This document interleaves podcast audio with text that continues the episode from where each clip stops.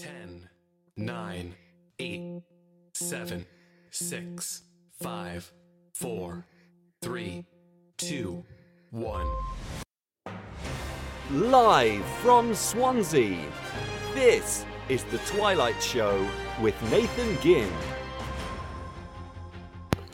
Borodar Pab, Croeso i Abertawe. Hello everyone, welcome to Swansea, welcome to the Twilight Show with me, Nathan Ginn on Teachers Talk Radio, and we have a hot topic for tonight. We have uh, Kat Stern, author of The Excludables, understanding the children we exclude and why, and we are going to be talking about exclusion, getting down to the nitty gritty of why. Live from Swansea, this is The Twilight Show with Nathan Ginn on Teachers Talk Radio. Tune in live at ttradio.org or to join in the conversation, download the Podbean app and search Teachers Talk Radio. Follow the hashtag TT Radio. Tune in, talk it out with Teachers Talk Radio. Borodar Pab, Croeso i. Hello everyone, welcome to Swansea, welcome Teachers Talk Radio, the Twilight Show with me, Nathan Ginn. You might have heard a slight pause in my introduction there. I'm sure I heard my tune, my jingle slow down like a broken record, which I've never heard on digital software before. Um, but yeah, threw me all of a sudden. I'll have to listen back to see if there really is this kind of record slowing down sound right in the middle of my intro.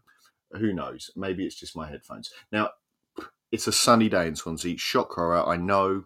I know. Every week I normally start with it's raining. It's raining in South Wales, but it's actually sunny out the window to the point where it's coming through the window and blinding my eyes. To the point where I've realised this is my first show of the year where I've had the curtains open at this time. So it must be things are improving. The days are getting longer. Um, as I said in the introduction, we're joined by Kat Stern, author of The Excludables. I think Kat is here with us. Kat. Hi Nathan, can you hear me? Yep, you are coming through uh, loud and clear. Um, maybe just a little bit closer to the microphone if you can. Okay, how's that? Oh, perfect, even better. Fantastic. Well, um, welcome to Teachers Talk Radio. Thank you. Thank you for having me. Uh, it's, it's lovely to be invited and Borodar to you too. Oh, well, there we go. See, Borodar, we are spreading Gymraeg, spreading the Welsh language as we speak. Now, where are you at the moment? I forgot to ask. We should I'm based in London, North London, uh, and I was teaching up in uh, Redbridge today, where it has been pouring with rain and uh, Saharan dust as well. Do you know what? I heard about the Saharan dust. I've been looking at it. I, you know, there are um, people who I know on social media who are in places like Portugal, and they were saying about this this sky. I haven't noticed it myself. I have to say, I haven't noticed the Saharan dust, um, but uh, I've been more shocked by it being sunny here in Wales, which which uh, isn't it? I, I I sometimes am face up against the window, sort of saying to people, "It's raining. There's rivers running down the road," and they're looking at me like I'm like I'm crazy, and they're just like, "Yeah, no, it rains here. That's that's what it does. it rains." Um, now, as I say, you know, when we get started, we have you know a guest on the show we get talking, it's good to get to know you a little bit to, to kind of introduce. So, why don't you tell us, first of all, a little bit about what you currently do? Uh, well, right now I am a behaviour consultant in secondary educational settings, and that's across mainstream and alternative provision. Um, uh, currently working with some wonderful schools, uh, working with a pupil referral unit out in Buckinghamshire in particular, um, and uh, I guess the reason I'm talking to you tonight is that I've just had a book published uh, with John Catt Educational called The Excludables uh, From Mainstream Classroom to Prison Education. So it's really about pulling together data and pulling together research and, and really looking at kind of what I've seen across my journey through my career from uh, working very, very closely with children who are at risk of exclusion in mainstream, and then seeing almost, you know, the extreme end of the continuum in a, in a young offenders institute in the educational setting there. So, yes, that's what I'm currently doing. Yeah, you know, and I think it will be really interesting for people to hear. And I should say, you know, we are live. So if you're listening live in the studio, you can uh, text us your questions in. You can message us on Twitter. I will see them all as long as you tag in Teachers Talk Radio or tag me at Lesson Copy in Twitter. Um, or, um, yeah, put them live in the chat. Um, and it is, I think, going to be really interesting because whilst everyone will have heard of exclusions, I think, it is still quite a it's a, a, small amount. You know, there, there, there is certainly an amount of exclusions going on, and we'll talk maybe about the different kinds of things that are happening. Um, but it might not be something that every class teacher has had an intimate dealing with, maybe. Yeah, I think that's fair to say. I mean, firstly, we should probably just clarify that. I mean, I think when you and I are talking about exclusions, we are referring to permanent exclusion mm-hmm. um, because everything else eh, now is called a suspension. But I think, um, I think eh, what people are less aware of is that there are other ways that children are uh, removed from mainstream schooling, uh, some of which are not in the guidance and are illegal. Uh, things like off rolling or threatening parents, you know, basically saying we will permanently exclude your child unless you take them off roll, which it is a parent's prerogative, obviously, to educate their child at home, but no schools should be putting pressure on parents to do that. So when you see a figure like, uh, I mean, typically my work kind of ran up just pre-pandemic. So uh, the percentage would be 0.1 percent. Uh, of children uh, excluded from uh, secondary education, 0.2, kind of if you look at secondary. But actually, that number is not giving you the full picture. I guess that's what I'm saying. So you know as well as I do, there are other routes such as managed moves. A managed move is not an illegal way of removing a child from mainstream. Um, but there are uh, unfortunately other methods which are used to hide some of those children from the data. Yeah, and uh, hopefully, you know, when we get really into the nitty gritty, you talk a lot about um, belonging in the book and and, and words like uh, such like particularly around um, Gypsy Roma Traveller um, children. And in my experience, and I have worked in in schools that you know by all means follow the rules, but you hear about other situations or you receive children from other schools, and certainly there there are other ways that people will have been it made clear that maybe this isn't the school for you or as you say with home education that maybe it might you know there, there's a lot of gray area there. But when we're talking about those numbers you know um, 0.01% or, or even the, the higher number for secondary we're talking in in a secondary school there might be one child a year. And for most class teachers then this child they might have heard of maybe but a, a, child has disappeared that they might not ever know. And so I think there's possibly a not a vacuum, I would say, but there's, there's a gap there that people might not understand the process, might not understand what's happened, might hear a lot of different things. And also, we'll get on to talking about, you know, it can be an emotive topic as well. But before we do, I just wanted to check in and find out, just, you know, for the listeners and myself as well, um, your career journey up to this point, and I was asked this myself. Um, I was talking to some PGCE students doing a, a talk for them um, this week, and they asked me about how I got into what I'm doing. You know, like career advice, and I, I had to kind of say to them, it's it's haphazard for me at best. I'm not like I haven't had a career tra- trajectory for want of a better word. I've been all over the shop. But what about yourself? How did you sort of end up becoming a behavioural consultant? Um, well, there's no. If there is a simple route into that, I'm not aware of it. Um, you know, education is not an area where there is a, a ton of money floating around. Uh, and to be honest with you, behavior is often an area where people kind of assume that all knowledge is in house. Uh, which is not always accurate, I think. Um, so, in terms of becoming a behavior consultant, I stepped out of my role in mainstream because I wanted to do something more strategic. Um, and consultancy actually gives me a lot of freedom to do that. So I get to be a part of some really exciting projects. However, that is quite a leap of faith. Um, it is a big jump to go from, uh, you know, a full time uh, career on on a decent salary uh, to then go okay um you know here we go ground zero again. What can i launch? Um how can i make some progress and how can i get my foot in the door and start working with schools? And that is a real challenge. I mean you know i'm very grateful that everyone who i've consulted for has has requested more work. So in that sense i guess you know i believe i have a good product but you know it's very difficult to to introduce yourself into schools and say, you know what, it might be worth paying for a little bit of, you know, a second opinion or a second pair of eyes on your systems and, and that kind of thing. So uh, I, I also chose to do it at a particularly bad time. Uh, so seven months, I think, before the actually no, it was nine months before the first lockdown of the pandemic uh, was when I became self-employed. Oh, yeah, uh, not not ideal timing, but I suppose uh, you know I don't know. Maybe if there are people listening, that you know they maybe want to comment on this, but certainly I, I get feelings from my teacher friends that maybe you know, but there is a growing concern around behaviour in schools post pandemic, um, and yeah. you know, uh, I'm you know I've had lots of reasons for it, and I'm not sure that what I quite understand or, or, or, really know myself, but certainly there's a feeling out there. I feel at the moment that maybe something isn't quite sitting right. I think for sure, I'm definitely uh, working with schools that I wouldn't have expected to work with before and probably wouldn't have expected to ask for the kind of support they're asking for. You know, you're talking about uh, private schools who've had rising levels of self harm in their boys.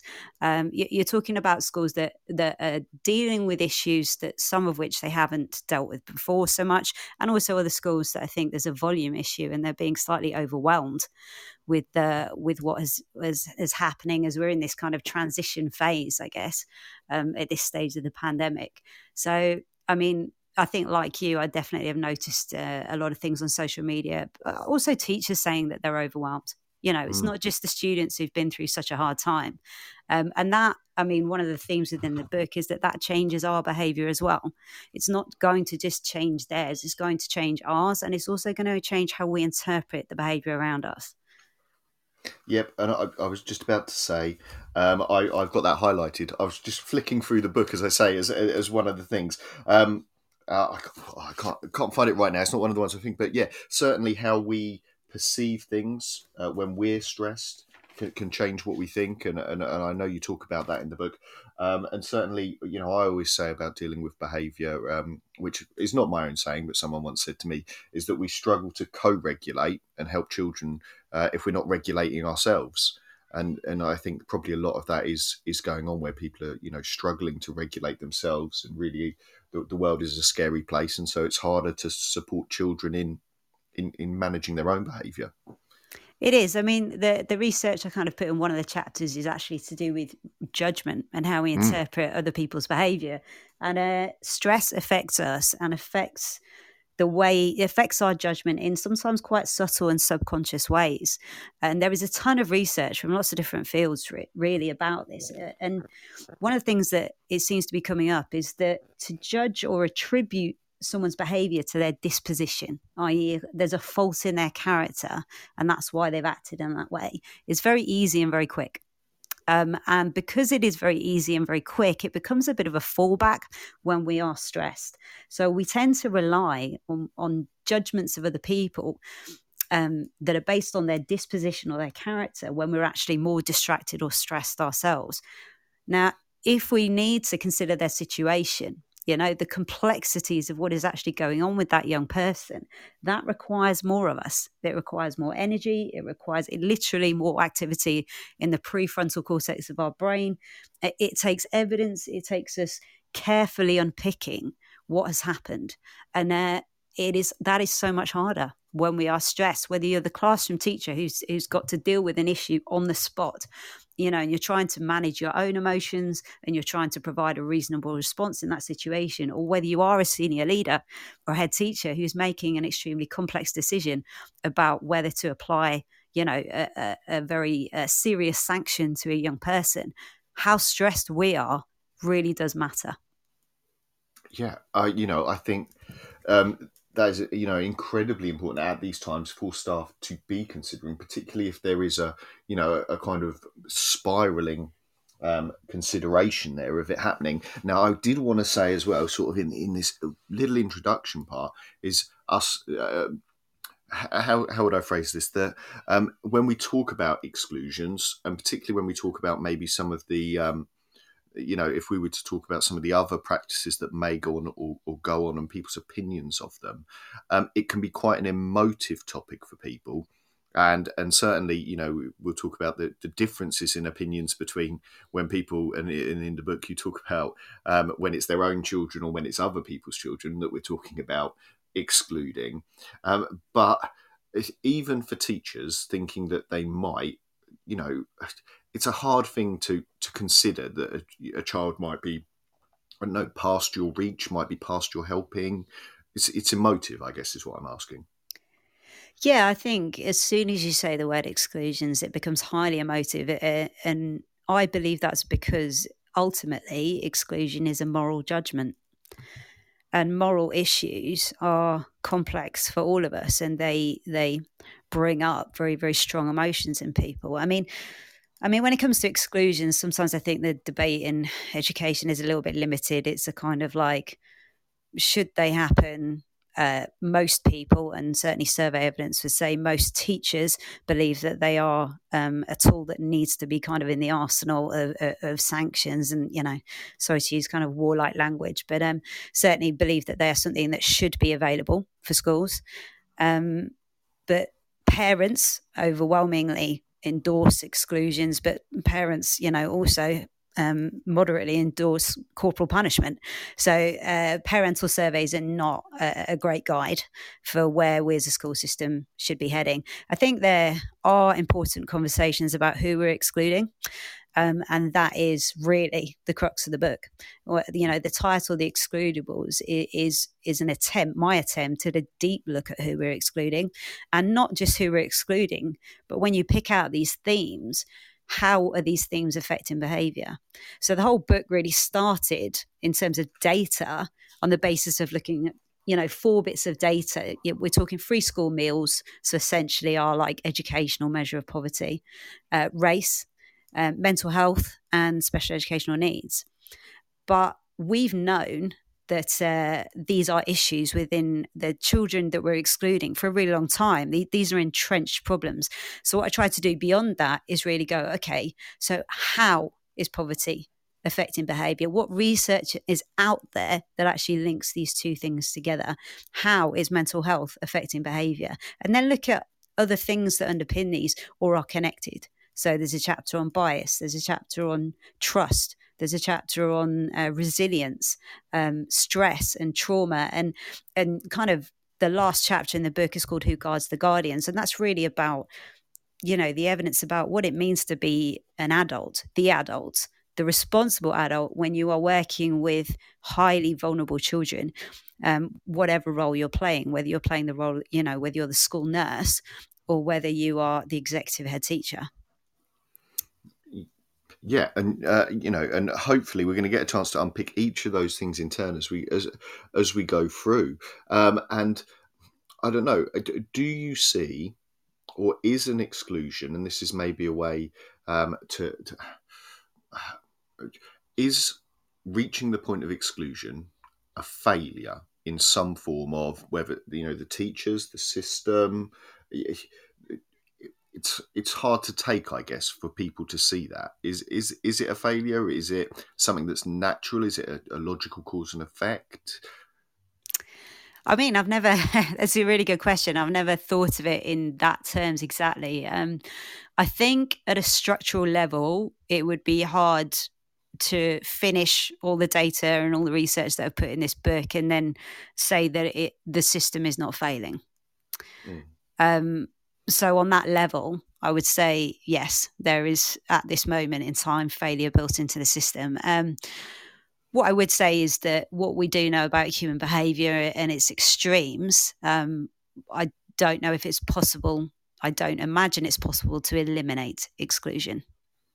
Um, that's you know essentially occasionally we exclude people from society you know and i've worked in one of those environments so it it it is extremely rare now quite rare for children to be incarcerated the numbers have dropped significantly over the last decade um, but that was a political choice you know um, and what I mean by that is that we had one of the highest incarceration rates for children um, in Europe. I think we were the highest in Europe and the fifth highest in the world. And uh, over time, there was a deliberate um, strategic effort to avoid incarcerating children. So we now have far, far, far fewer children in prison. In the same way, exclusion is, in a sense, a, a political decision just within the education sector. And uh, I'm not saying I can pluck a figure from the air and tell you how much exclusion we should have.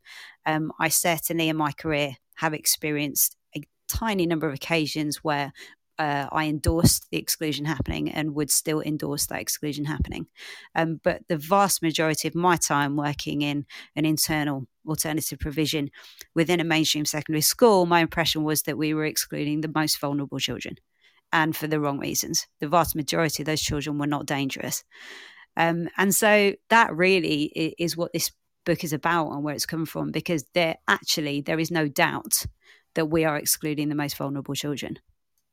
Um, and I wanted to add on to that, and I, you know, I'm just going to read a little bit out from an article from, um, sorry, from the Guardian, uh, just about, and it's a personal account from a, and this is from a parent of a child who was a primary school child, and when we talk about it being built into the system, this was. Um, a child who, um, who, was in year moved into year one, so a very young child, um, and the mum um, who was called Amanda Bates um, talks about his exclusion from his new school and says the head teacher was trying to help, Bates recognises, because the exclusion would trigger more support, but it was devastating. And in quotes there, I think it was shameful that it takes a permanent exclusion for children to be supported, she says.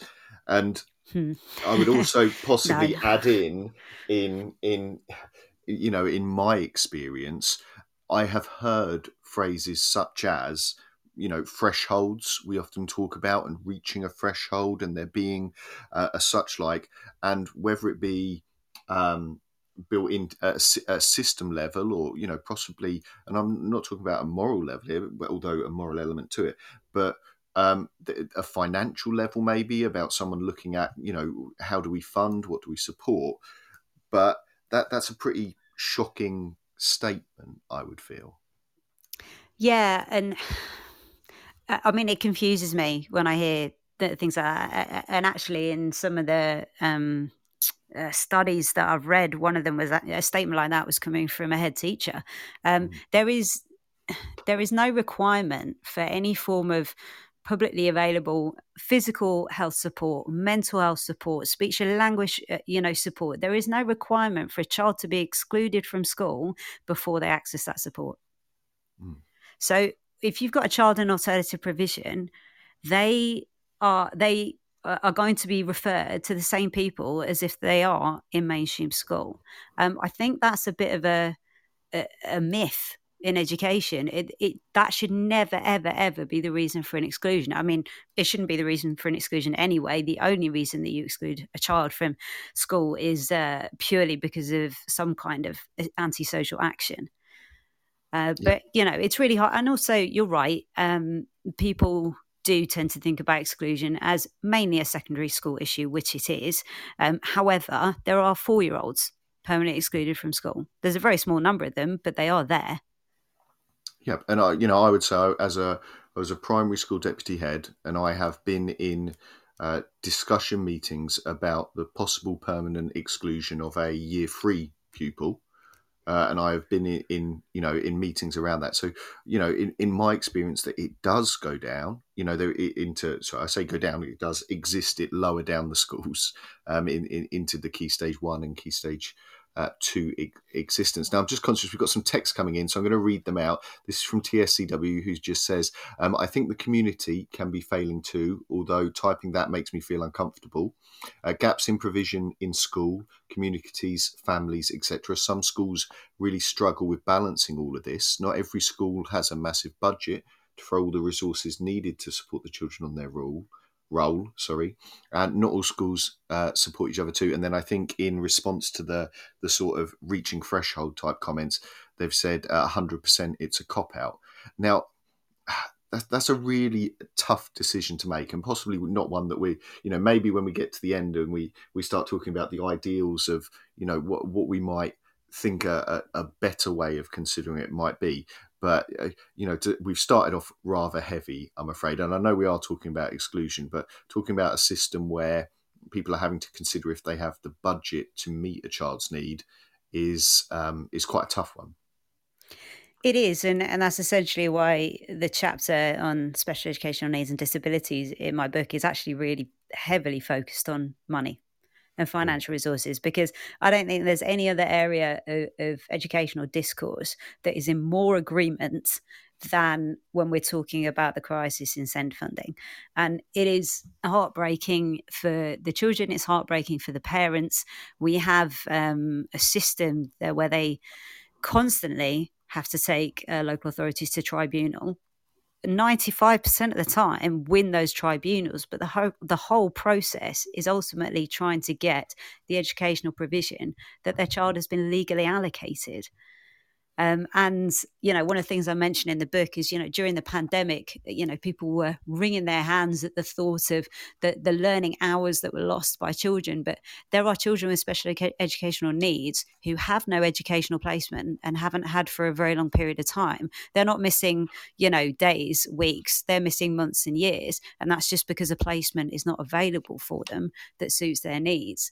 So there is a crisis in SEND funding and uh, yeah definitely my thoughts are with the the parents having to face those challenges uh, some of whom literally have their child at home for no other reason than there is no school place for them.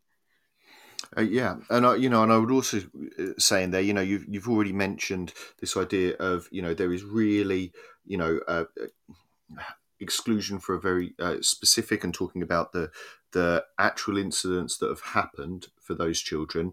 Um, and I should say that that you know even recently in in in the county I work in, the local authority um, has just been taken to tribunal for excluding a child that was found to um, not have been an appropriate decision to make um, because they had taken into consideration um, broader social trends whilst making their decision.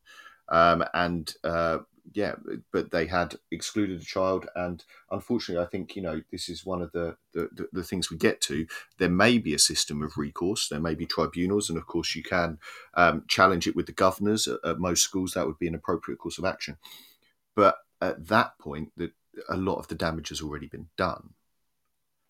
Yeah, I mean, I'm happy to be challenged on this because I'm not a legal expert, but my understanding of it is uh, if you appeal a permanent exclusion and win, the school is not required to reinstate the child uh, at no point. In fact, there is they can pay essentially a fine and still refuse to reinstate the child. So I remember hearing a podcast, and uh, one of the legal experts on it, one of the lawyers on it, basically said, "Look, this is like one of the only areas of law where you can win an appeal and get nothing in recourse, get nothing in return."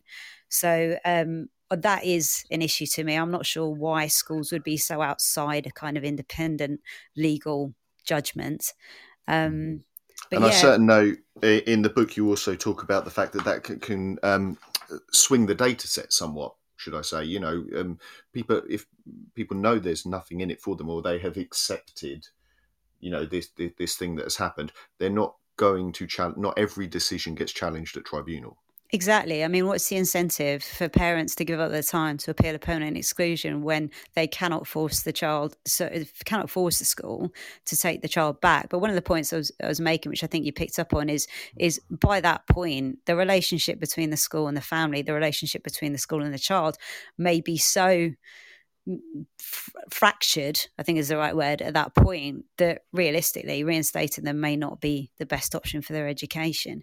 Um, it's always really, you know, no one wants to get to that point. It's it's always really sad. It, it's often quite difficult, you know, for schools as well in terms of uh, making sure that they've kind of provided everything that they should have provided that they could have provided but actually sometimes you do get into a bit of a my experience, a tick box exercise where you go, right, tick this box, send them off to counselling because they haven't had counselling, uh, put them in the internal AP because we haven't done that, um, stick it with a mentor because we haven't done that. But but actually, often the it needs a lot more uh, personal kind of unpicking of what is going on with any particular young person rather than just kind of uh, the kitchen sink, sink approach, throw everything at them. However, I'd also like to kind of, I think it's relevant to this, is that the, the external support that schools need and, and that young people need and that families need in areas like mental health um, and, and special educational needs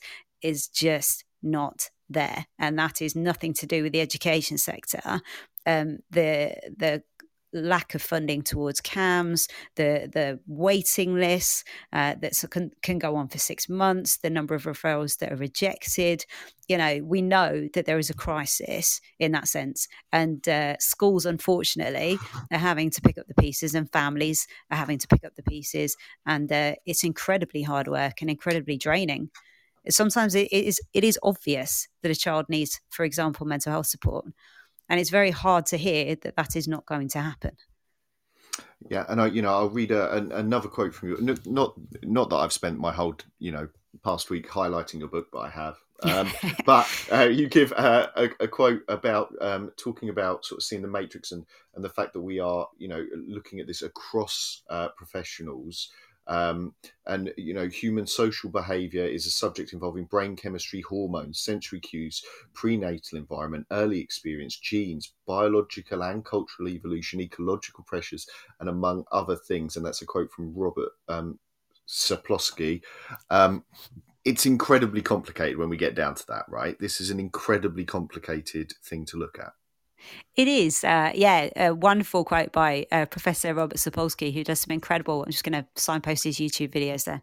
Um, it is incredibly complex, and I'm not saying that to try and overwhelm anyone. I think we need to embrace uh, that complexity and not be intimidated by it, um, because actually, he has this brilliant analogy where he talks about your your bucket and your bucket is your professional platform so as educators education is our bucket um, but the point that he makes is that okay so when we think in terms of buckets you think right so here's the the mental health teams over here and uh, here's the lawyers over here and here's the educators and here's the police and you go okay so we've got all these different buckets.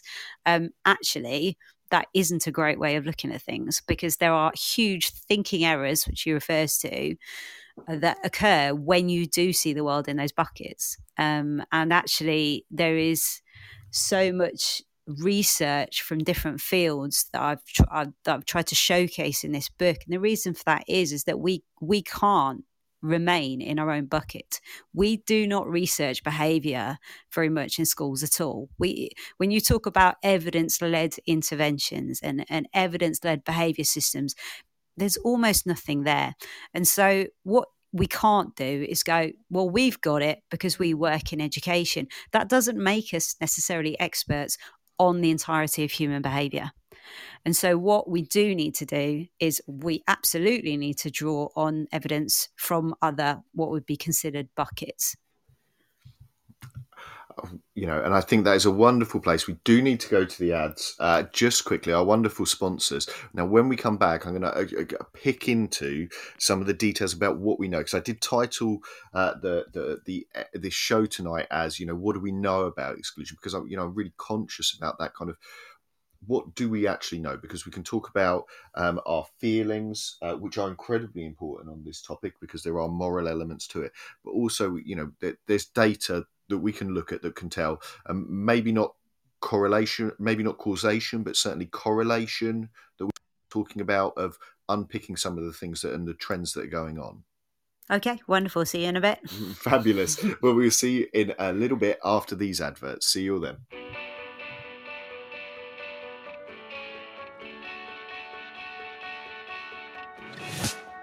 This episode of Teachers Talk Radio has been made possible with support from Witherslack Group, the UK's leading provider of SEN education and care. They're here to support you too through an ever growing offer of free resources, including webinars, podcasts, articles, and events aimed at supporting teaching professionals like you. Visit their website at www.witherslackgroup.co.uk to find out more. Are you looking to take your phonics practice forward? Then Little Wandle Letters and Sounds Revised is the programme for you. Created by two schools with an excellent track record in phonics, Little Wandle Letters and Sounds Revised will help all children become readers and ensure no child is left behind. The programme offers complete support for your phonics teaching, alongside classroom resources and fully decodable readers from Collins Big Cat. To find out more, Follow at Letters Sounds on Twitter, Facebook, and Instagram, or join a free briefing by visiting littlewandlelettersandsounds.org.uk. Introducing Bulb, With evidence based learning at the forefront of education, let Bulb digital portfolios help reshape your educational practice. Bulb helps teachers teach and learners learn. Bulb is an easy to use, fully accessible digital platform that captures students' digital learning assets in one place, allowing them to evidence their learning and reflect on their growth. Our dedicated team of education specialists are on hand to ensure that Bulb fits seamlessly into all of your teaching practices. Come take a look and get a free account at bulbapp.com. If you're listening to this, then we know we share one thing in common a passion for the type of outstanding education that every child deserves. That's what makes us the leading provider of specialist education and care. We need people like you to help us achieve even more. With us, you'll be given all the resources and support you need, offered a clear path to career progression, and be rewarded with some of the best salaries and benefits the industry has to offer. We are Witherslack Group. If you'd like to find out more, we'd love to hear from you. Visit www.witherslackgroup.co.uk forward slash careers and be part of our future. Live from Swansea, this is The Twilight Show with Nathan Ginn on Teachers Talk Radio. Tune in live at ttradio.org or to join in the conversation, download the Podbean app and search Teachers Talk Radio. Follow the hashtag TTRadio. Tune in, talk it out with Teachers Talk Radio. Borodar Pab, Croeso i Abertawe. Hello everyone, welcome to Swansea, welcome to Teachers Talk Radio uh, on this Wednesday Twilight show. And I am joined by Kat Stern, author of the book The Excludables, and we are talking about exclusion. Uh, welcome back, Kat. Hiya, Nathan. Uh, you Uh, definitely have a glitch in your jingle. Do it, did you hear it as well? Yeah. There's like a little, like a little, like a record player slowing down or something. Yeah, just on the O of radio. I don't know how that's happened. Like, honest, this is all digital. I promise everyone listening, I do not have a record player here or a gramophone that I'm I, I'm rolling. Um, there seems seems to be a little little glitch in the system. Who knows? Um, right. So we have had another text in. I'm just going to read that out before we sort of move on with the conversation. It's from listener uh, TSCW who says um, it's often a wider issue that catalyzes the behavior and schools struggle to balance everything out. Social learning plays into it and if we only had more provision a, a robust multi-agency approach uh, times have changed and a proper holistic approach needs to be formed to support students and families um, and i would certainly you know personally agree with that myself i know later on i've planned that we talk about you know way you know our dreams for the future i say dreams you know our hopes of things that might be able to change um, I think the one thing that I would add in that we haven't talked about yet is time. Um, that you know I'll talk about then is that you know I, I myself work with children who are at risk of exclusion or permanent exclusion, um, and change takes time, and sometimes that means that there will be mistakes along the way of having enough time to change, and that's certainly one of my own personal feelings on it. Um, uh, right. Anyway, Kat. Sorry, I distract. I I, No, I, I go. I go, it was I a go off topic. Um, I go off topic now. I wanted to start us off with, um, and we're going to run through what we know or what you know, what you found out about these kind of different parts about the the exclusion um, conversation. So I'm going to read out a little bit a quote first, and it says, um, "Any cursory reading of parental views indicates a preference for removing uh, poorly behaved children from the classroom to minimise disruption to their own child's education." And that's from the Timpson review. And I know you've kind of talked about this a little bit already, but that would suggest then that there is broadly support in society that children, even possibly just disruptive children, poorly behaved children, rather than uh, specifically violent children, um, that they should be removed for the greater good of the class. Does parents support exclusion? I mean, if you look at survey responses, certainly the ones that I've put in the book, I've not seen any others. There is uh, broadly, you know, there is uh, support from parents, there is support from teachers, um, there is some support from students as well. Um, I mean, there was even some student support for corporal punishment again. So, survey responses are really a, a, a, little bit of an insight, depending on how well they're written, um, into our thinking or our bias. They're not some kind of collective revealing of truth. So we need to be very careful when it comes to survey responses. Um, in terms of you know, do people think exclusion should happen? The reason I brought up that data is actually to introduce a chapter on othering. Mm. And um, what I find fascinating about this concept of removing a child, you know, for the safety of the children or for the learning of other children or, you know, uh, removing them from that kind of situation. This idea of removal, well, where are they going? They're going to other children and they're going to other educators. There, there isn't in this country. We educate everyone. It doesn't matter if you're in prison. You still get, if you're a child, a free education. Um, so actually, the concept of removal is essentially saying removal from the people who are in front of me. And that I think definitely it is a very emotional response. It is. You know, if you if you're saying that, you know, a child is too dangerous to be around any other children, well, ultimately the only place for them in our society would be in a secure state. Um, if you remove them from your setting, they uh, are going to be in another setting with other children. And the same is true, you know, if you're talking about adults. Um, does that again that does not mean that i think uh, there are no situations where a child shouldn't be immediately removed from a school i think most typically what you can do is you can protect a specific victim um, so I think that's important. But actually, you're talking about most of the time people are thinking about other people's children when it's parents, or if they're a child, other children. Most children don't predict they're going to be permanently excluded because the majority of them aren't. Uh, so this this theme of othering does kind of come in, and I think also, you know, understandably from a teacher's point of view, teaching is an incredibly stressful profession, um, and it is very very understandable and it's easy to empathize with someone going if this child is not in my room, that makes this lesson better. That makes my life easier. That makes learning better. However, we collectively have a responsibility for all of the children. Now, what ma- what happens to that child if they're not in your classroom, if they're not in your school, if they're out on the streets? That has an impact on us as a society. So this this concept of removal uh, is one I find a little bit challenging, to be honest. Does that make sense? Yeah, and I would, uh, you know, bring it down. And I know we're talking about sometimes the most extreme, but I would say even within this category of people who support, we're not talking about um, dangerous. There would be people within this, uh, you know, there are certainly teachers who believe that if a lesson is being disrupted to enough of an extent, or some would believe disrupted at all for the learning of others, then a child should be removed in some way.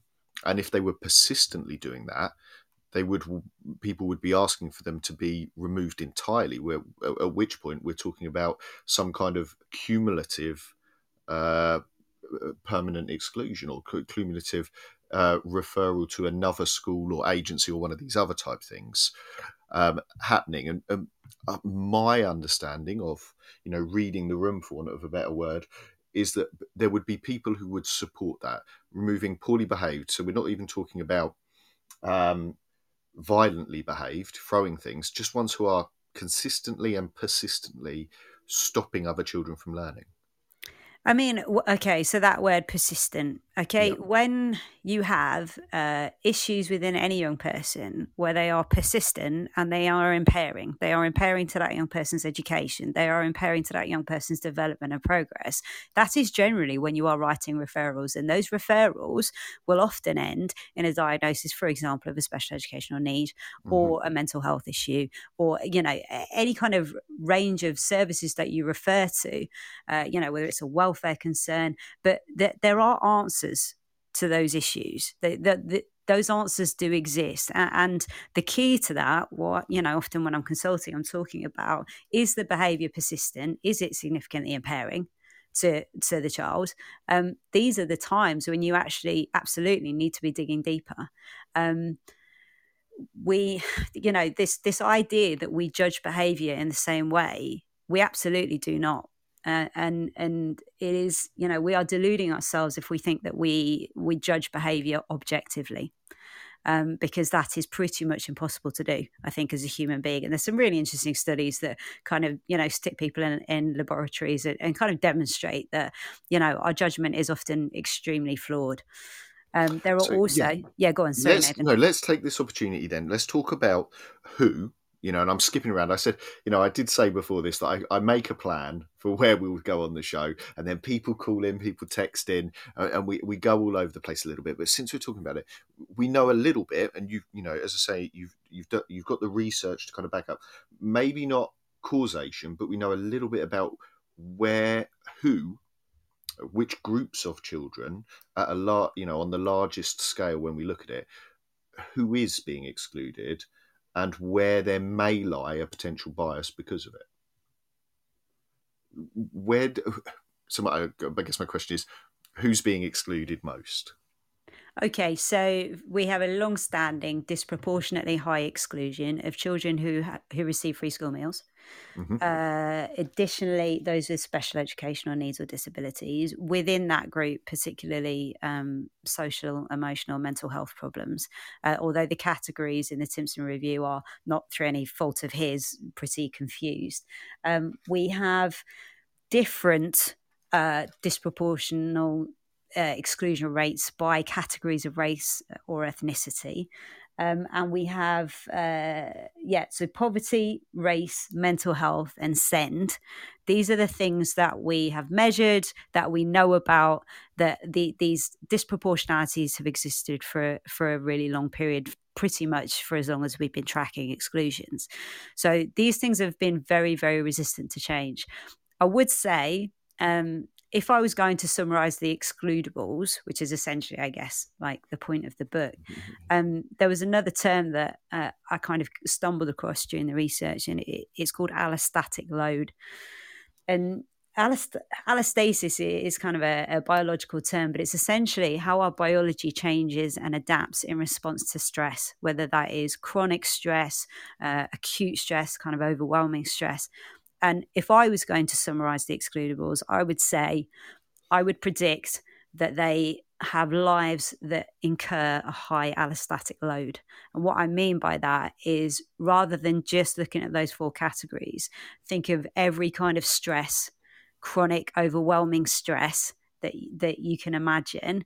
These are lives that are very high in many, many different forms of stress, whether it is crime in their neighborhood, whether it is a, a, um, a, a house that's not fit to live in, you know, these other conditions that we can't really see in the educational data. But when you work closely, which I know you do, and like I have, when you work closely with young people who are at risk of uh, exclusion from school, you see these peppered throughout their lives and throughout their development. Um, and so I get, you know, I guess, uh, does that mean that I can predict, you know, I'm going to say, you know, uh, the school in on the poorer side of town is going to have more exclusions than the the, the school on the on the wealthier side of town? Is it is it as simple as that? Yeah, it's a really you know, good question. so, uh, all data in this book is going to be at a group level. So, first thing I'd say is you can never predict on an individual basis, not on the on the basis of any of those factors. Uh, or I would probably say that if you're just going to compare two schools. However, deprivation of school area is beautifully correlated to exclusion rate overall across our system. So mm-hmm. what that means is that I mean, essentially, you know, the, the graph I've put in there multiple times in the book. So I think it's crucial to understanding, you know, the kind of behaviours that lead to exclusion.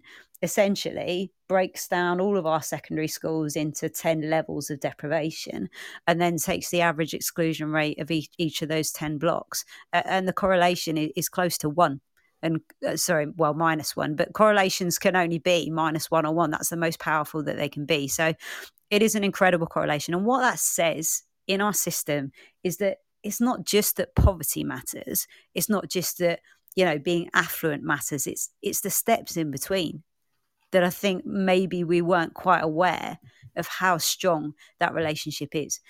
If you are an educator who has worked in a lot of different schools, it might seem completely obvious to you that the higher the level of deprivation, the more behaviors you're going to find that are challenging, perhaps the higher volume that you're going to find of challenging behaviors within that school. That might be completely, you know, evident to you. Um, but it's it's quite a shock when you see it across our system as such, you know, such a close pattern.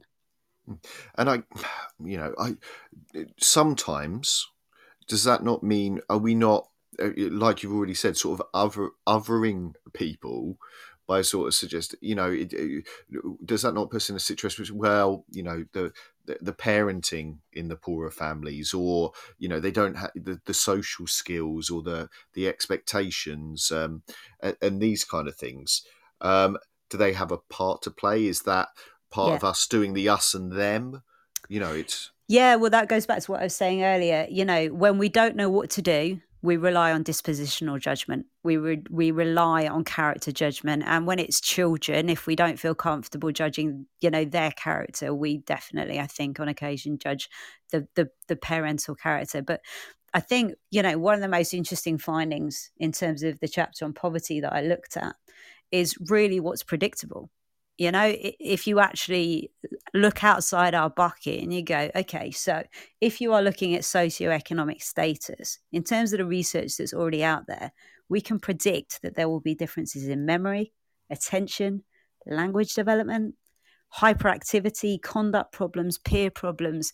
And uh, there's a wonderful study by Goodman and Gregg that, that produces these incredible graphs. This is of a UK cohort um, that just kind of shows these stark associations across socioeconomic background for children. So I guess I would frame what that means for us in terms of this question. If you were a head teacher and you were working in a school and you felt confident, you know, in terms of your behavior policy, that it's working well, that it's including all children, um, that it, it's, uh, you know, what you wanted it to be, and you are then going to transfer to a different school, maybe several steps down the ladder in terms of deprivation. The question is, would you do anything differently? And if you would do anything differently, what would you do differently? And these are big, big, big questions for us to be looking at. Yeah, and I, and it has me stumped slightly because you know, as a as an educator, I like to believe that I have these things, you know, these high aspirations. I, you know, I certainly subscribe to this idea of you know that we can have low expectations of of children. We need, you know, we need to have high expectations of all, but then also, um, do I need to change my expectations to meet their need? Does that make sense? I, yeah. I, am torn slightly between to, what to do there. Is it, am I failing children, I guess, by accepting that they might swear because of their social um, um economic background? Yeah, I mean, as you can see, we're right into the like huge philosophy and, and very difficult issues. Um, firstly, I would say that I mean, I think the most important thing is to have high aspirations in terms of every pupil and, and wish for them huge success and wish for them happy lives and successful developments and educational qualifi- qualifications. You know that's that's to me what it means to have high aspirations for each student. To expect the same standard across all students whether that is academically or whether that is behaviorally that is not evidence informed to put it politely that you, you know that is essentially sticking your head in the sand. And it is a really difficult conversation and again it is a really emotive conversation as soon as you start connecting deprivation to behavior. And and i think also you know it's you know we've talked a little bit and as i say we've skipped around around um, these bits but we talked about a head teacher going to work in a different school. But does that mean that you know are, are we saying that teachers who choose to work, and I myself fall into this category. I, I have always chosen to work in schools um, that have um, deprivation within their catchment. Um, that is what I wanted to do in teaching. But does that mean that I am accepting that I, I will have to uh, receive different behaviour? Does that make sense? Do I have to then, as a teacher, say, actually, it is part of my job to absorb some of this frustration, some of this anger, some of this stress from society that is coming into school? I think there's no doubt that teachers who work with more vulnerable populations are absorbing more of that stress because all the evidence points to more of that stress being in not only the students' lives but the lives of their parents as well, which does influence their behaviour. Um, I won't reference the study, but it, you know, in terms of transitioning into poverty, one of the biggest factors that increase the odds of of uh, children's behaviour um, like having behavioral problems in quote marks um, was actually the increased stress that was you know uh, received by the mother. So yes they are uh, but that work is so important and so crucial because what you're essentially doing is providing the most stable development the most supportive development for that young person's mind as you can in the places where that support is needed most and uh, I, but does that mean to teachers we are saying you know and i i am at this teacher and i you know have been this the leader in these schools. Does that mean i i, I have to say to staff then you know i understand you've been sworn at but that is part of the job. Is you know should should should it i don't know. I guess i'm asking a moral question where you know trying to impose a i don't know. Should it be part of the job is it expected? Can i say that at an individual level? I think i'm you know i'm getting at it's emotive. It's really painful. Mm. it, it is it's a hard thing. Because harm exists. Harm exists between us as human beings. It, it exists between adults and children children and children adults and adults. And and we would all prefer you know, well, 99.9% of us would prefer to live in a world where that harm doesn't happen and, and where we will never be intimidated in our role at work and we, we, we will never, you know, kind of be assaulted or be sworn at or be disrespected. Um, I think part of the job is is a difficult term because it's an ex- extraordinary in i think the right sense of the word part of the job and it does require extra support for the staff and that's a huge part of the last chapter of my book it's just in terms of okay so who's holding the trauma? Who's holding these children in the in the the the the situations where their development has been so disrupted and so chaotic and they've had so much adversity from a very young age a lot of these children? It's teachers and support staff and school counselors and school nurses and, TAs and and lunch duty supervisors. And actually if you do not look after them you cannot look after the staff. And part of that is modeling and uh, being explicit about supportive responses because it will knock you you know, having a child swearing in your face will knock you. Now, it might happen more often in some schools than it does in other schools, but that means there needs to be much more support in the areas where it is much more likely to happen. And there needs to be a supportive response, whoever you are. It doesn't matter what level you are at. And uh, what I like about your description of that, and this would be reflected, you know, I've, I've, as I say, you know, when I was working down in Hampshire, I worked very closely with um, some uh, alternative provision uh, support, and also, um, I, you know, I, I have um, family and friends who are teachers, and people working in difficult schools.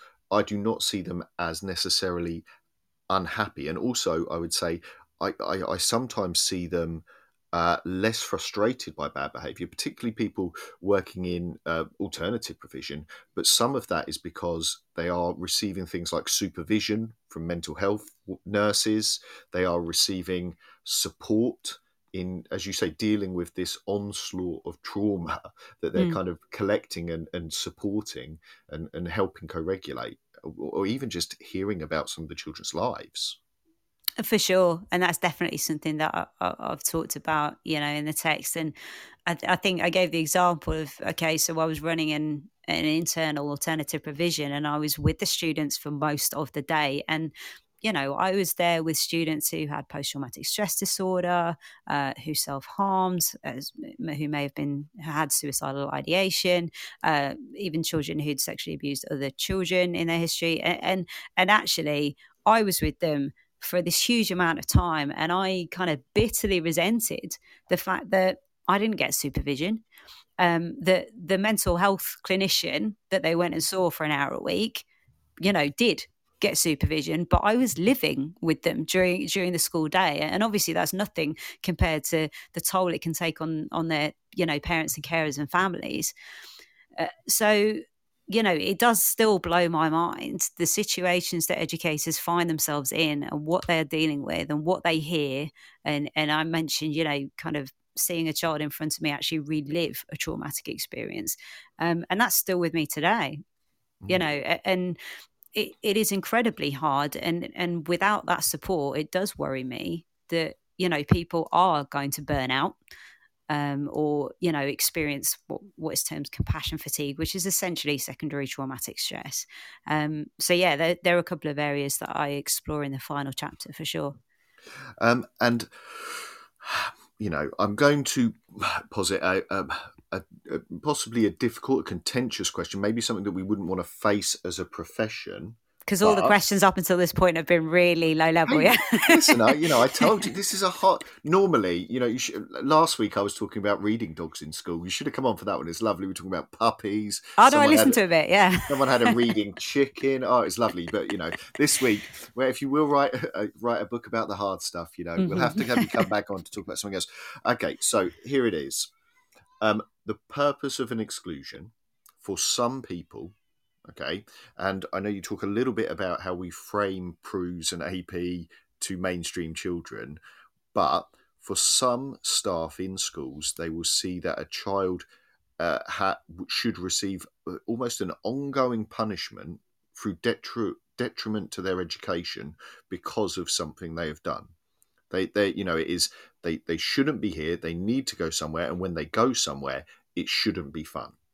Does that make sense? okay. I mean, I'm going to have to find a polite way of responding to that. Um, so I think anyone who who wants to investigate that further, a good place to start would be actually looking at incarceration and looking at how unsuccessful it is and, and how poorly it maps to crime, uh, uh, you know, and, and the recidivism rates, so the kind of reoccurrence of offending behavior um, that we have, uh, which I think are higher in youth prison than they are in adult prisons.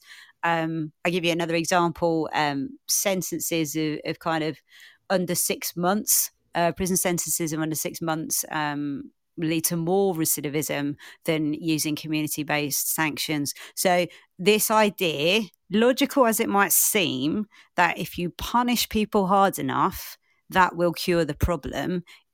Unfortunately, there is a wealth of evidence that demonstrates that that is an incorrect belief.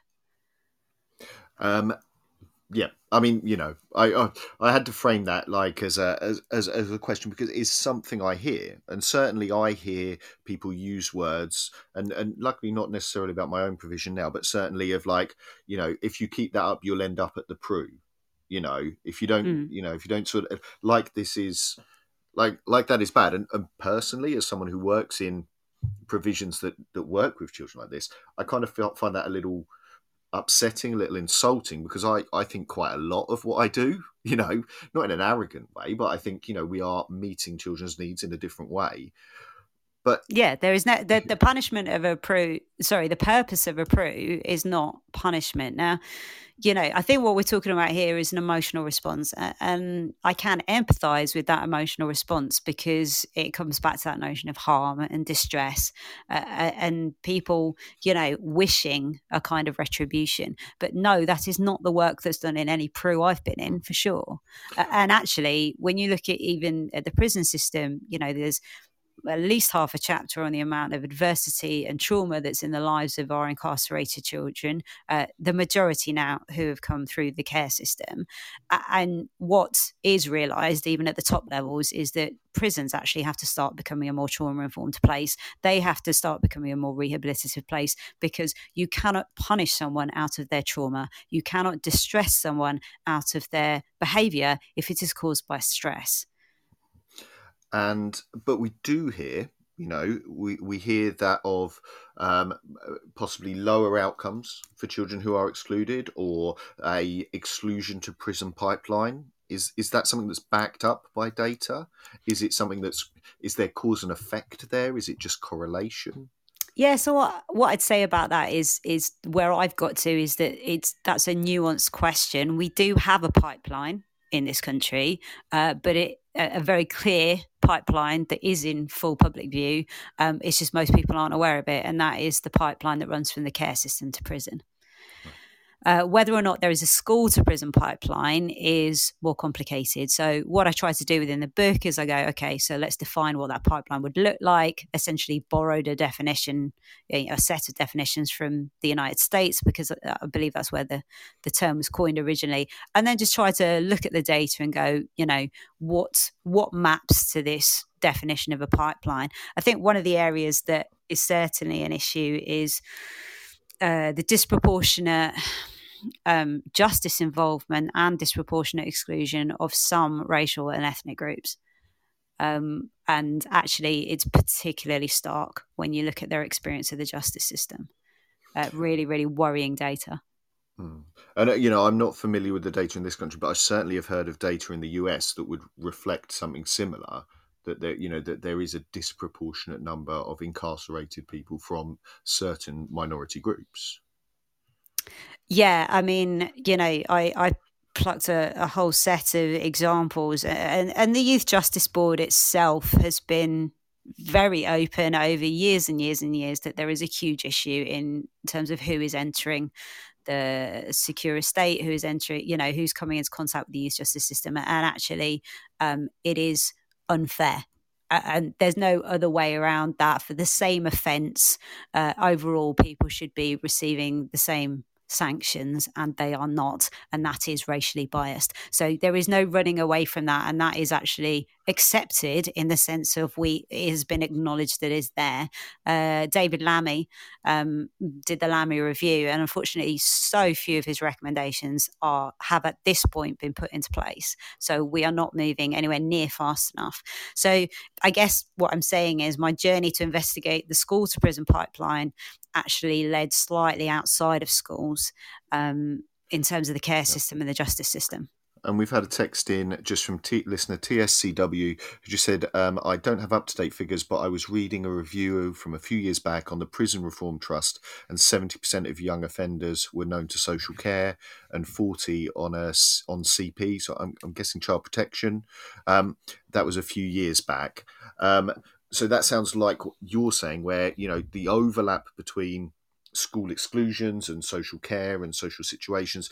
There's a, a lot of overlap between factors, and they're not necessarily directly causing one or directly predictable or another at the, the granular level. It, it, it would always be incredibly challenging to pick out one specific yeah. cause but i think you're right the point is is that these vulnerable groups are the same you know you're talking about the same issues fundamentally now, we are going to go to um, hear from our sponsors. We're going to go to the news and then we will be back. Uh, oh, just after the tech update as well, which I love. We, we have a little tech update in there as well. So it's about seven minutes. Now, Kat, that gives you seven minutes to either A, make a cup of coffee and, and possibly drink it if you, if you make it with cold water, I guess, or B, B Uh, when we come back, we're going to kind of do some hopes, some dreams, how I always like to end the show, of, you know, if anyone's listening who has the ability to change, who wants to be part of a change, of how maybe things can improve, how maybe how we, we can look at things differently. We're going, we're going to give our thoughts on that. Is that okay? I've got seven minutes to plan that. Fantastic. yeah, it's fine. You know, who, you know, why not? Why not? All right. We will All see right. you on the other side. See you in a bit. ta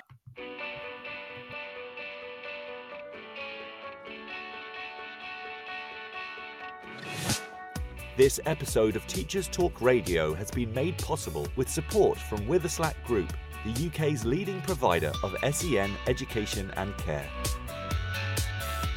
They're here to support you too through an ever growing offer of free resources, including webinars, podcasts, articles, and events aimed at supporting teaching professionals like you. Visit their website at www.witherslackgroup.co.uk to find out more. Are you looking to take your phonics practice forward? Then Little Wandle Letters and Sounds Revised is the programme for you.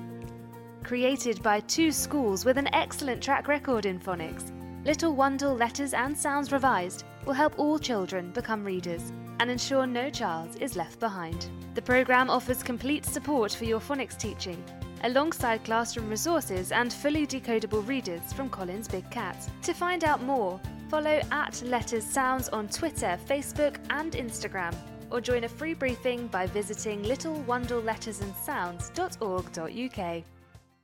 Introducing Bulb. With evidence based learning at the forefront of education, let Bulb digital portfolios help reshape your educational practice. Bulb helps teachers teach and learners learn. Bulb is an easy to use, fully accessible digital platform that captures students' digital learning assets in one place, allowing them to evidence their learning and reflect on their growth. Our dedicated team of education specialists are on hand to ensure that Bulb fits seamlessly into all of your teaching practices. Come take a look and get a free account at bulbapp.com. If you're listening to this, then we know we share one thing in common a passion for the type of outstanding education that every child deserves. That's what makes us the leading provider of specialist education and care. We need people like you to help us achieve even more. With us, You'll be given all the resources and support you need, offered a clear path to career progression, and be rewarded with some of the best salaries and benefits the industry has to offer. We are Witherslack Group. If you'd like to find out more, we'd love to hear from you. Visit www.witherslackgroup.co.uk forward slash careers and be part of our future. This is Teachers Talk Radio, and this is Teachers Talk Radio News with Gail Glenn.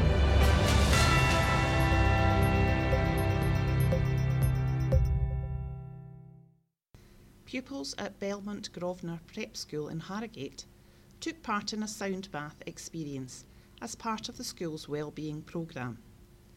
The school was visited by Sudeshna Sarkar, a sound mediation practitioner who ran a series of sound workshops during Children's Mental Health Week. A sound bath is a meditative experience where you lie down and are bathed in different sounds. All pupils had a chance to play the gongs, Himalayan bowls, chimes, crystal bowls, and other instruments before experiencing a brief sound bath. Ms. Sarkar said she was overwhelmed by the positive responses to the workshop from the pupils. She said, Participation in a sound bath requires no prior experience and is an excellent tool for children and adults alike to alleviate the symptoms of anxiety, stress, depression, poor sleep, and a range of conditions affecting the nervous system.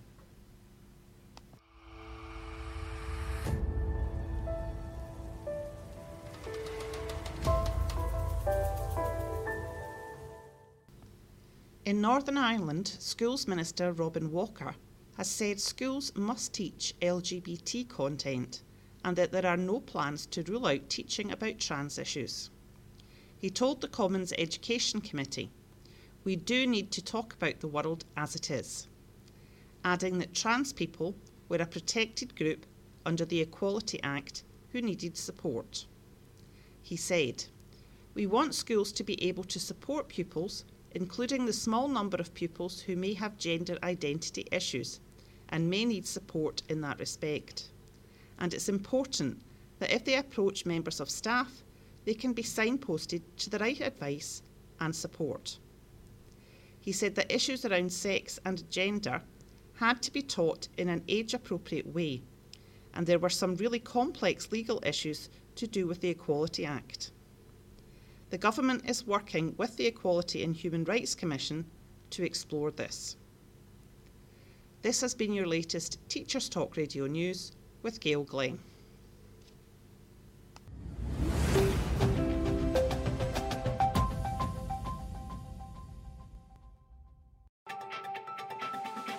This is 2 Minute Tech with Steve Woods, your tech briefing on Teachers Talk Radio. Hello, this week I'm going to look at fake news and scammers. We all know what a scammer is, but do we really know what fake news is? The NSPCC website explains fake news in an easy to understand way if you want to look a little deeper. However, basically, it's disinformation as opposed to misinformation. Misinformation shared without knowledge or intent to harm, disinformation is shared intentionally. Fake news is nothing new, but for most it's seen as a propaganda or a political analytical tool to influence opinion. However, it's becoming more popular with scammers. I decided to see what happens when you actually follow a fake news advert. I've noticed recently popular social media apps and search engine adverts encouraging investment in cryptocurrency. One ad caught my eye as I was looking at the news headlines on a popular browser. It read Elon Musk invests 12 million in a new trading platform. I trusted the search engine, so I clicked on the link because let's face it, anything Elon invests in is worth looking at. I was taken to a website showing how the company Bitcoin Motion had created an investment robot that invests when Bitcoin climbs and sells when Bitcoin falls. Because Bitcoin is a massively volatile currency, you can earn a large profit in a very short time. It sounds almost too good to be true. On the site, there's a report where Elon himself tells a popular American news presenter to invest $250, and within eight minutes, she's made a profit of $100.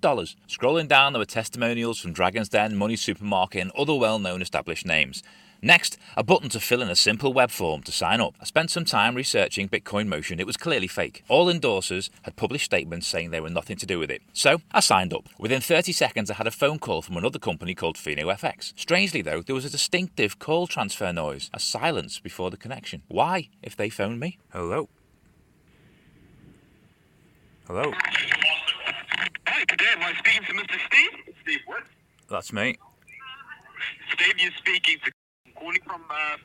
How are you doing this morning, sir? and I was called Mr. Steve. I should have hung up. Anyway, I was then time pressured so I didn't miss out to give the big long number across my credit card, which I didn't do. So I was sent a WhatsApp message with a secure payment link. Again, I was pushed to open it on my cell phone and pay. I made my excuses and ended the call. A further five messages and calls, some from London, some from Sheffield, came, never leaving a message. The WhatsApp saying, I see you've not made your transaction. I'm calling to assist you. The recording I have is my final call with the supposed investment company. On the 20th of March at 8 pm on Tom Rogers' show, we're going to listen to this and discuss the topic. Why not join us? I'm going to leave you with a final thought. I was told to look at the website and see there was a padlock showing it was safe. The padlock and certificate is proof your connection is encrypted. It's not proof of how trustworthy the person on the other end is. Anyone can buy an SSL certificate. Please be careful. As always, don't forget to check out the TT Radio 2022 Twitter feed. I'm Steve Woods, and that was 2 Minute Tech. Two Minute Tech with Steve Woods, your tech briefing on Teachers Talk Radio.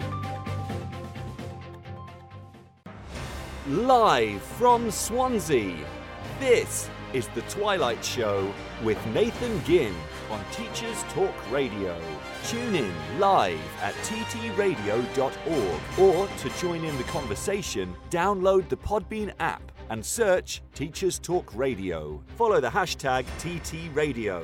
Tune in, talk it out with Teachers Talk Radio. Borodar Pab, Croeso Abertawe. Hello everyone, welcome to Swansea, welcome to the Twilight Show here on Teachers Talk Radio with me, Nathan Ginn, and I'm joined by Kat Stern, author of The Excludables, uh, Understanding the Children We Exclude and Why. Welcome back, Kat. Hi, Nathan. Hi. Um, now, I'm going to read out a little tweet. It wasn't directed at us, but it is about exclusion. It's from uh, Tom Rogers at Rogers History. And it says um, there is huge pressure on hate teachers at the moment to never exclude, even when kids assault staff, abuse staff, and so on. Why? Why isn't the protection of teachers a priority from those on high? Um, and there ain't an education without a teacher to educate. Now, we have touched a little on this. I just wanted to get your opinions. I'm assuming something has uh, kicked off on Twitter, as it always does, about exclusion at the moment. But um, yeah, he's saying that there's pressure to never exclude, even with assault. I mean, I, you know, that's that is someone's opinion, uh, and um, I think you know each head teacher gets to speak for what kind of pressures they feel under. Um, one of the things I noted right at the start of the book is that essentially the biggest drop we've had in permanent exclusions was in the first two years that the data was published or across the first three years. Uh, ever since then, exclusions uh, have gone down and then come up again. Uh, but in comparison, we've never had a drop like that. Now, the underlying factors that are associated with exclusion didn't change during that period. So I have a hypothesis that it was the fact that the data was being published, that Ofsted were perhaps paying more attention to exclusions that triggered a reduction. But that goes back to the first thing I think we talked about, and that is that does that mean that all the other children stayed in mainstream education? The reality is, no, it does not mean that. Hmm.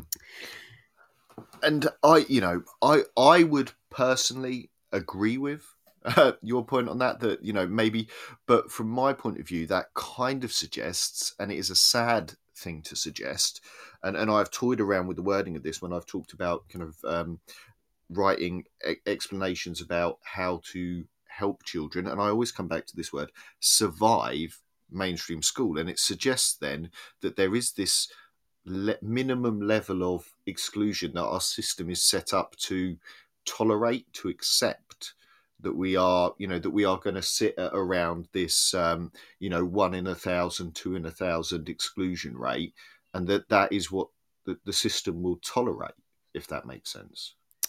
Well, I think it's it is in a sense I understand what you mean by tolerate because you know if we dramatically increase the number of exclusions, well, we don't have a, unless we have a dramatic increase in the number of places within alternative provision that that's not sustainable, is it? So, mm. yes, there is a certain capacity built within our system at the moment, from my understanding, where we're really lacking is special school places. Mm-hmm. Um, and, and, local authorities are ending up paying a lot of money to place in independent special schools uh, because there aren't enough um, uh, state funded ones. Um, yeah, and I would say that was my experience in North Hampshire, where I worked. That a lot of the people who we would be talking with, there, w- there was a lot of um, independent work going on um, it, within this area. Yeah. So I, I, think in terms of our, our capacity, that's definitely an area to look at. I mean, you're right, there's a kind of norm that gets developed. And I do think the norm is about, you know, kind of like you said, two in a thousand at secondary, one in a thousand across the system in terms of what people are used to seeing.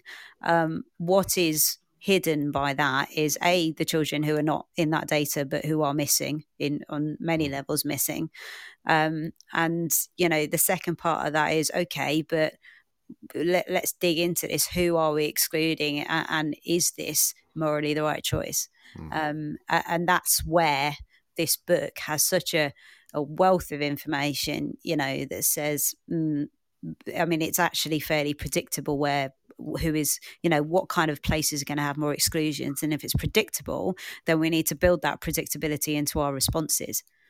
And i think that's where i'm kind of thinking the other direction is that how is it possible for us to get it down and to, to, to less exclusions? And if so what would you think we would need to be doing to reduce um, exclusion rates further you know is is it is it even possible? I know we can ignore the extremes i guess where there will always be possibly a, an extreme case that can cannot be predicted. But it, you know if there is predictability in this there must be something that i can do as a school leader that i can i can change to, to yes. reduce the chance yeah, because uh, you know, I think you're looking at it in exactly the right way. Because if you are predicting that, okay, children with mental health difficulties in your school are more likely to be excluded, uh, children who come from the most deprived backgrounds, uh, you know, there, there are ways of of looking at it and going, yes, if we can start adding resources to this area, if we can start thinking more deeply, if we can get in extra training, if we can look at this,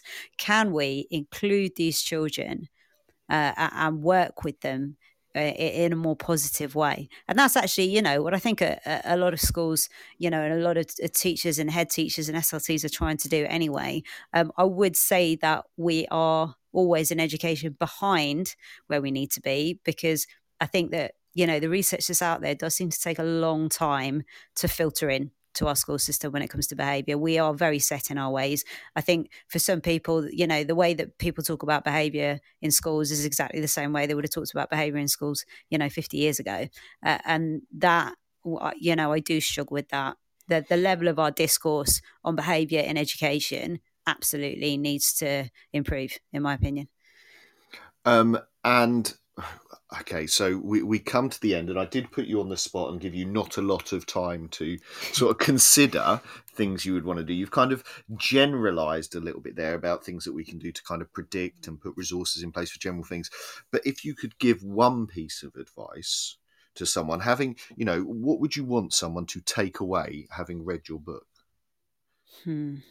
I think we okay so the biggest uh, takeaway from the book would be that the development of a child's mind the context in which it develops has a huge influence on their behavior that it is not uh, character that we we flip to disposition too easily um, and that actually that you know their brain has developed in that way for a reason.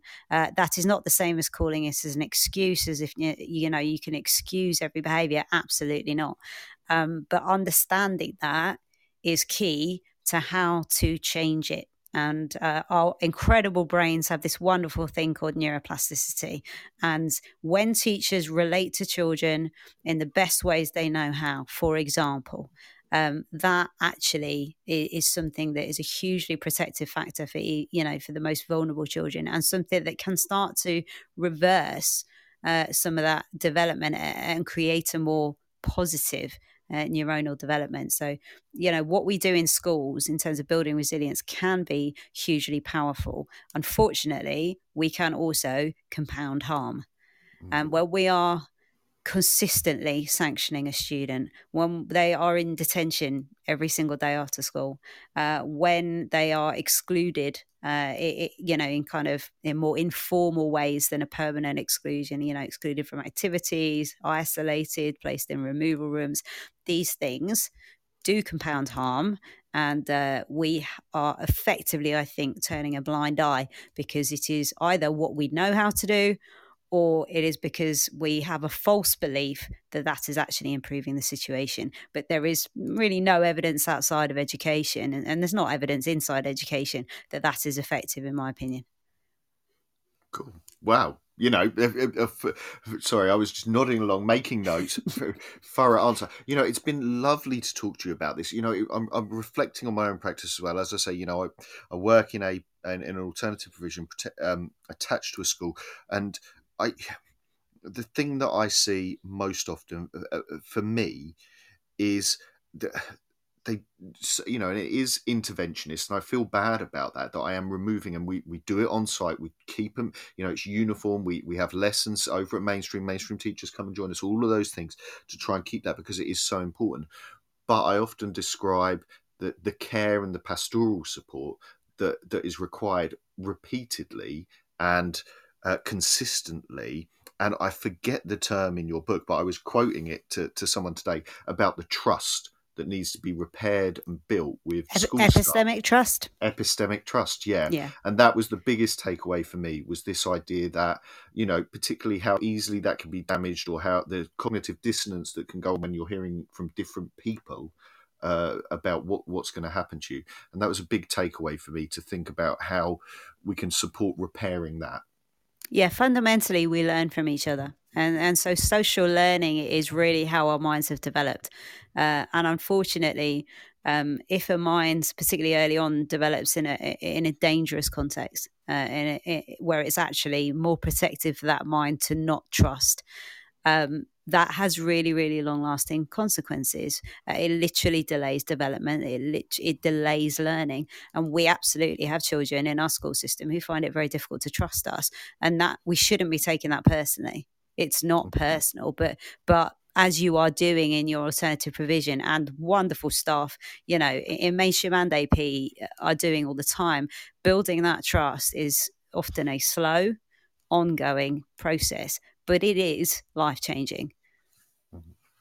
Right. Well, I'm afraid, you know, I, I know it's been hard and it's been tough going, but I think it's been really worthwhile. And hopefully, for people listening back to this, to kind of hear this um, sort of talked through and talked out. So, thank you so much for coming on.